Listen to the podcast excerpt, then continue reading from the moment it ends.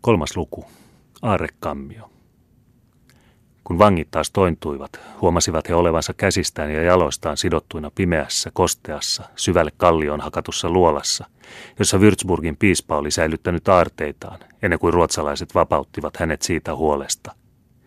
Ei ainoakaan päivän säde päässyt tunkeutumaan tähän ummehtuneeseen holviin, ja kallion kosteus tippui yksitoikkoisella läiskeellä halkeamien läpi lattialle. Salama ja leimaus. Kaikki helvetin peikot sinun kimppuusi kirottu korvaton munkki, huusi kapteeni, kun taas tunsi maata jalkojensa alla. Älähän muuta kuin suljepas meipät, kuninkaallisen majesteetin ja kruunun upseerit, moiseen hiiden loukkuun. Diabolus infernalis multum plus plurimum. Oletko vielä elossa, Bertel? Olen. Ainakin sen verran, että saavat minut huomenna elävältä polttaa. Niinkö luulet käyvän, virkkoi kapteeni alakuloisesti. Minä tunnen tämän rahakammion. Kolmella puolella on vuori, neljännellä on rautainen portti, ja se mies, joka meitä täällä vartioi, on vuorta ja rautaa kovempi. Emme koskaan enää saa Suomea nähdä. En koskaan enää saa nähdä häntä. Kuules Bertel, sinä olet reipas poika, mutta se ei estä, että välistä puhut kuin leikatusta lampaan päästä. Sinä olet rakastunut siihen mustatukkaiseen neitiin. En sano mitään siitä. Amorest valdeeluri faxius. Rakkaus on ryöväri, niin kuin Ovidius niin oikein huomauttaa. Mutta minä en voi sietää, että vänistään. Jos saamme elää, on muitakin tyttöjä suudellaksemme. Jos taas kuolemme, niin menkööt helkkariin kaikki tyyni. Vai niin, vai luuletko todellakin, että ne aikovat paistaa meitä kuin kynittyjä metson poikia? Se on teidän omassa vallassanne, vastasi ääni pimeästä. Kaikki kolme vankia hätkähtivät kauhistuksesta. Paholainen on keskellämme, huusi Larsson. Pekka alkoi lukea rukouksia. Silloin välähti kirkas valonsäde umpilyhdystä ja vangit näkivät isä Hieronyymuksen seisovan läheisyydessään. Se on teidän omassa vallassanne, virkkoi hän uudelleen. Pakeneminen on mahdotonta. Kuninkaanne on kuollut, sotajoukkonne on voitettu. Koko maailma tunnustaa jo kirkon ja keisarin vallan. Polttorovio on valmis ja ruumiinne tulevat palamaan pyhimysten kunniaksi. Mutta pyhä kirkko on lempeydessään ajatellut keinoa, joka voi teidät vielä pelastaa ja lähettää minut teille armoa tarjoamaan. Todellakin, huudahti Larsson ivaten. Tulkaa pyhä isä, päästäkää minut siteistäni ja sallikaa minun syleellä teitä. Minä tarjoan teille ystävyyteni ja tietysti luotatte te minuun. Mitenkä sanookaan Seneca, homo homini lupus, ei koira koiran hänelle polje. Tarjoan teille armoa, jatkoi Jesuitta kylmästi, kolmella ehdolla, joita ette varmaankaan kieltäytyneet täyttämästä – Ensiksi on teidän luovuttava väärästä uskostanne ja julkisesti omaksuttava ainoan autuaksi tekevän kirkon oppi. Ei ikinä, huudahti Bertel kiivaasti. Vaitii virkkoi kapteeni. No niin, positto, että me luovumme Lutterin uskosta. Sitten, jatkoi Jesuitta, on teidät sotavankeena vaihdettava jalosukuiseen neitiin ja ruhtinattareen Regina von Emmeritsiin, jonka teidän tyrannillinen kuninkaanne lähetti vankina Pohjolaan. Se on tapahtuva, vastasi Bertel innokkaasti. Vaiti, virkkoi taas Larsson. Niinpä niin, positto, että me hankimme vapauden neiti Reginalle. Entä sitten? Sitten on vain muuan pikkuseikka jäljellä. Minä vaadin luutnantti Berteliltä kuningas Kustaa Adolfin sormuksen. Rahat tai henki, ivasi Larsson. Te pyydätte sitä, mitä minulla ei ole, vastasi Bertel. Jesuitta katseli häntä epäilevin silmin. Kuningas on käskenyt herttua Bernhardin antamaan teille sormuksen, ja teidän olisi pitänyt saada se. En tiedä mitään kaikesta tästä, virkkoi Bertel totuuden mukaisesti, mutta oli samalla sekä iloinen että hämmästynyt siitä, mitä nyt kuuli. Jesuitta muuttui taas ulkomuodoltaan kylmäksi. Koska asiat ovat niin rakkaat lapseni, sanoi hän, niin älkäämme enää puhuko sormuksesta.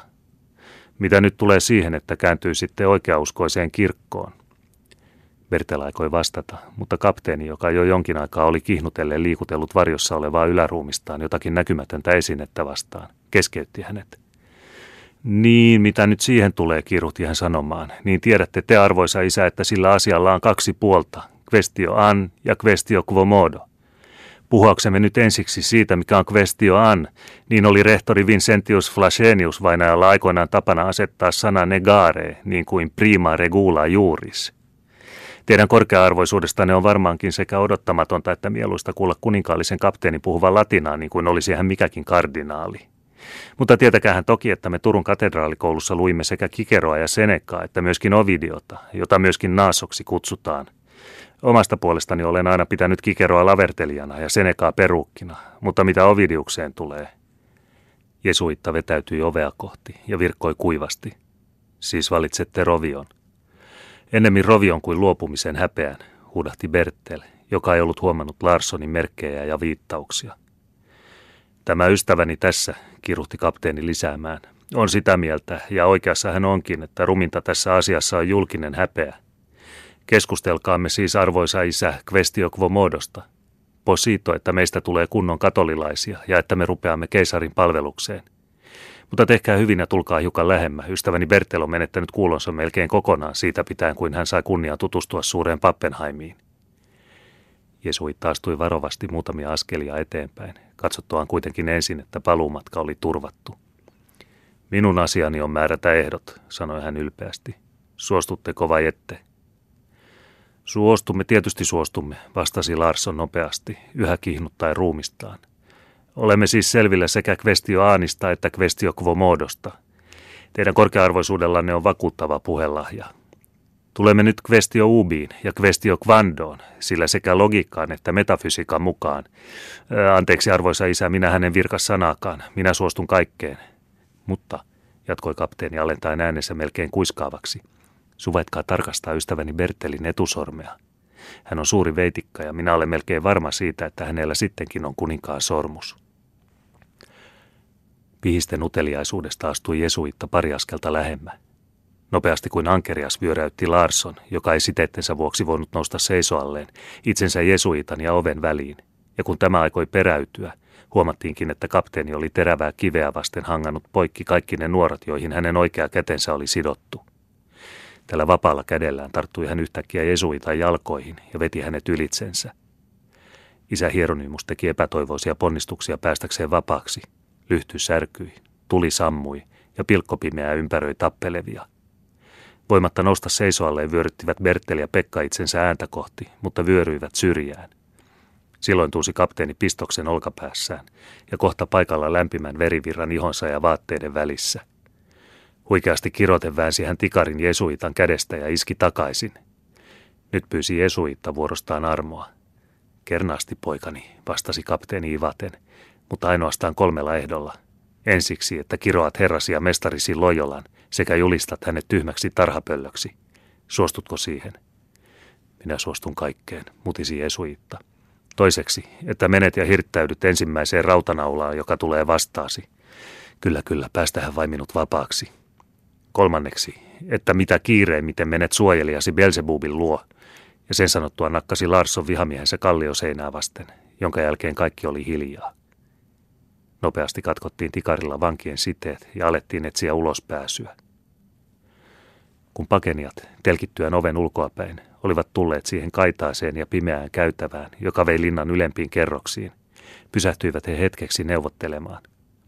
Heidän asemansa ei ollut kadehdittava, sillä he tiesivät vanhastaan, että rappuset veivät piispan entiseen makuuhuoneeseen, josta kahden tai kolmen etuhuoneen läpi tultiin suureen asessaliin ja vasta siitä linnan pihalle, jonka jälkeen vielä oli kuljettava ylösnostetun ja vartioille miehitetyn nostosillan ylitse. Kaikki huoneet, paitsi makuuhuonetta, jonka Jesuitta näkyi itselleen omistaneen, olivat silloin kun vankeja kaksi tuntia sitten niiden läpi kuljetettiin, olleet täynnä sekä sotamiehiä että haavoitettuja ja niiden hoitajattaria. Yksi asia minua harmittaa, kuiskasi Larsson. Olin tyhmä, kun en nylkenyt turkkia sen ketun selästä, vaikka jo sitä korvista pitelin – Vanhurskauden nahkahartioillani olisin minä niin kuin mikäkin Saulus interprofeettaas päässyt ehäänä läpi kiirastulen. Mutta nyt kysyn minä sinulta, ystäväni Bertele, miten aiomme päästä tästä pälkähästä? Me murtaudumme läpi. Väki nukkuu. Yön pimeys auttaa meitä. Minä myönnän ystäväni, että jos joku, olipa hän sitten vaikka itse kapteeni Larsson, sanoisi sinua pelkuriksi, niin sanoisin minä sitä miestä valehtelijaksi – Tottahan on, että sinä kerran melkein niin kuin yksin, soolo, valloitit tämän linnan. Mutta olihan sinulla silloin ainakin miekka kädessäsi ja muutamia tuhansia reippaita poikia takanasi. Shh, joku tassuttelee rappusissa. Ei, ei se ollut mitään. Astukaamme varovasti eteenpäin. Nyt täytyy hipsutella kuin nuori neitonen. Tuo typerä limikalainen marssii niin, että meillä luulisi olevan komppanian ratsuväkeä kantapäillämme. Pakolaiset olivat jo kiivenneet 340 astinta ja yhä vaan kulkivat portaat vielä ylöspäin, kun heikko valonsäde tuikahti käytävän päästä. Tultiin ovelle. Se oli raollaan. Pysähdyttiin ja kuunneltiin henkeä vetämättä. Ei kuulunut hiiskahdustakaan. Nyt uskalsi rohkea kapteeni pistää päänsä overraosta, sitten jalkansa ja kohta koko pyöreän vartalonsa. Me olemme oikealla tiellä, kuiskasi hän. Riisukaa saappaat. Koko komppania marssii sukkasillaan. Posiitto, että komppanialla on sukkia. Mars. Piispan makuuhuone, johon he nyt varpaillaan hiipivät, oli suuri, muinoin komeasti sisustettu huone. Liekehtivä lamppu valaisi heikosti kalliita gobeliinitapetteja, kullatuita pyhäinkuvia, ebenpuusta tehtyä ja simpukan helmillä silailtua sänkyä, jossa tuo rikas kirkkoruhtinas muinoin oli nukkunut tyhjennettyään ensin maljan vanhaa renskaa. Ei näkynyt ainoatakaan elävää olentoa, mutta ikkunasta, joka antoi linnan pihalle päin, voitiin nähdä vastapäätä oleva linnankirkko, joka oli kirkkaasti valaistu ja täynnä kansaa. Linnanpihakin näytti olevan täynnä ihmisiä, joista useilla oli vahakynttilöitä käsissään. Suolatko minut kuin särje, jos minä vähänkin ymmärrän, mitä nuo ihmiset tekevät täällä keskellä yötä, mutisi kapteeni äreästi. Saadaanpahan nähdä, että ne ovat tulleet tänne katsomaan, mitenkä kolmea rehellistä Suomen poikaa paistetaan hilloksella niin kuin Ahvenanmaan silakoita. Meidän on hankittava itsellemme aseita ja kuoltava niin kuin sankarien tulee, sanoi Bertel, ja alkoi hakea huoneesta mitä löytäisi. Mainiota, huudahti hän. Tässä on kolme miekkaa, muuta emme tarvitse – ja kolme tikaria, lisäsi Larsson, joka suuresta kolpperosta muutaman pyhimyksen kuvan takaa oli löytänyt varaston kaikenlaisia aseita. Arvoisat isät näkyvät rakastavan yhtä paljon tikaria kuin pohjalainen rakastaa puukkoaan. Minä ajattelen, virkkoi yhtäkkiä tuo muuten niin harvapuheinen Pekka ja veti esille muutamasta nurkasta ison pullon. Minä ajattelen, että koska tänä yönä on jouluyö, niin sinä kunnon poika, keskeytti hänet kapteeni ihastuksissaan. Sinulla on mainio vainu, kun on ryyppykierroksessasi. Hurskas Jesuitta, olet toki sinäkin jotakin hyvää tässä maailmassa toimittanut. Jouluyökö? Pöllö, mikset sanonut sitä heti? Sehän on selvä kuin päivä, että koko Würzburg on rientänyt linnaan kuulemaan isä Hieronymuksen messua. Kunniani kautta, luulenpa, että saavat odottaa pappiaan. Hei ystäväni, minä juon maljasi. Upseerin tulee aina olla väelleen hyvänä esimerkkinä. Maljanne pojat, Hyi taivaan talikynttilä, hyi helvetin hiilikekäle. Se peijakkaa munkki on meitä kurjasti pettänyt. Minä olen juonut myrkkyä, minä olen mennyttä kalua. Ja tuo kunnon kapteeni valahti valkeaksi kuin palttina. Mutta sekä Bertelin että Pekan oli vaikea pidättäytyä nauruun purskahtamasta, nähdessään, että samalla kun Larssonin kasvot olivat kauhusta kalpeat, hänen huulensa olivat mustat siitä nesteestä, jota hän oli ryypännyt ja jonka hän samassa oli sylkäissyt suustaan.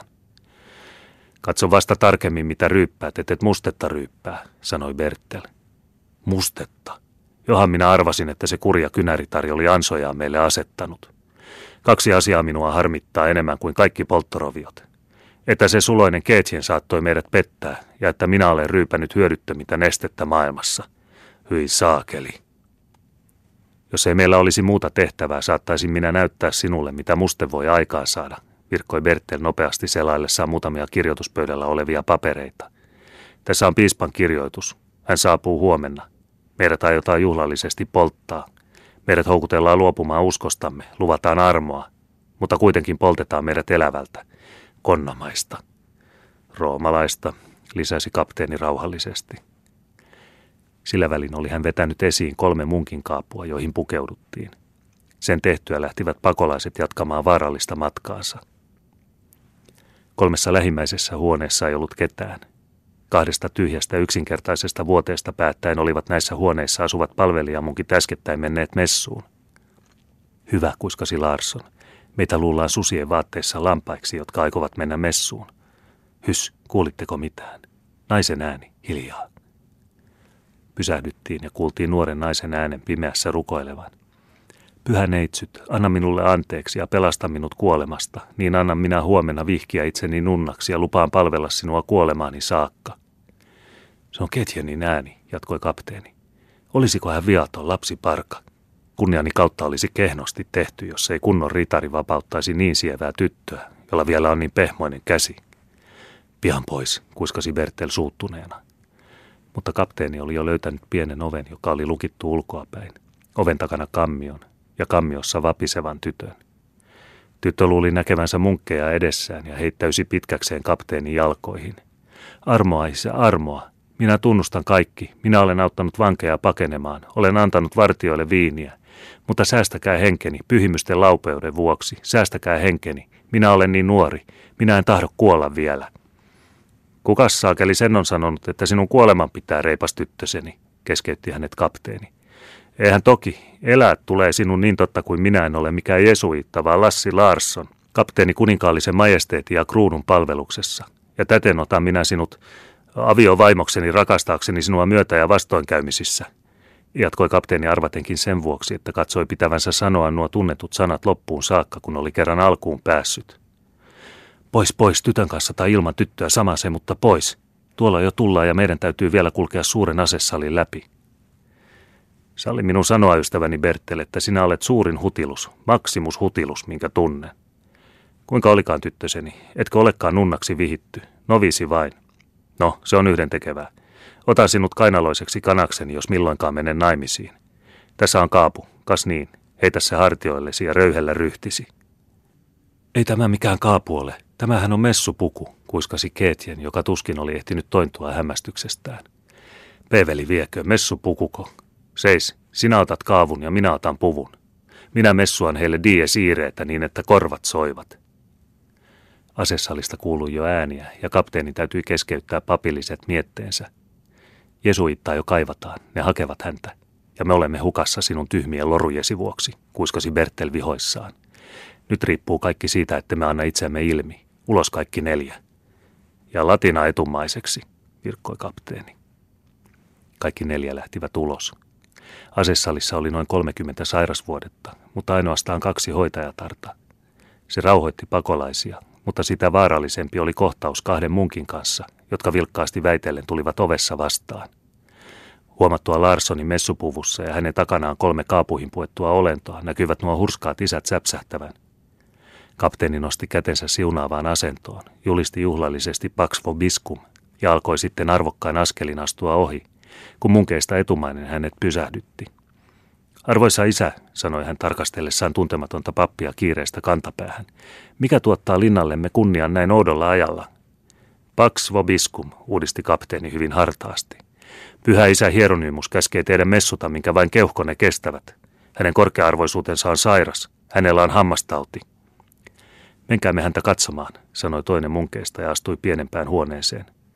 Mutta toinen tarttui Larssonin messuhakaan ja tarkasteli häntä tavalla, joka ei ollenkaan miellyttänyt urhollista kapteenia. Quis es et quid vultis, kysyi munkki luoden heihin läpitunkevan katseen. Quis vus et quid eltis, kertasi kapteeni, kokonaan hämmentyen. Qui qua quod meus tuus suus, mene hiiden kattilaan sinä kaljupää apina, karjaisi Larsson, voimatta enää hillitä itseään. Työnsi vastustelevan munkin kamariin ja telkesi oven – sen jälkeen kiiruhtivat kaikki neljä täyttä karkua alas linnan pihalle. Heidän takanaan syntyi heti paikalla melua. Munkit huusivat kohti kurkkuaan, nunnat säästivät, ja väkijoukko, joka tunkeili linnan pihalla, alkoi jo kuulostaa. Me olemme hukassa, kuiskasi Keetjen, jos emme mene takatietä nostosillalle. Kiiruhdettiin sinne, melu kasvoi. Kuljettiin vartijan ohi suurella portilla. Seis, ken siellä? Pietari ja Paavali, vastasi Bertte lempimättä. Tultiin ulos. Onneksi oli silta alhaalla. Mutta jo oli koko linnakin liikkeellä. Me hyppäämme jokeen, yö on pimeä, ne eivät löydä meitä, huudahti Bertel. Ei huusi Larsson. Tyttöäni en heitä minä vaikka pääni menköön. Täällä on kolme satuloitua hevosta, joutuin. Satulaan sinä Frankkeni suloisin nunna. Ja tuo reipas kapteeni nakkasi vapisevan ketjenin eteensä hevosen selkään. He laskivat täyttä laukkaa yön pimeyteen mutta heidän takanaan huudettiin ja meluttiin. Hätäkellot soivat kaikissa torneissa, ja koko Würzburg ihmetteli suuresti, mitä kummaa linnassa oli mahtanut tapahtua itsenään jouluyönä.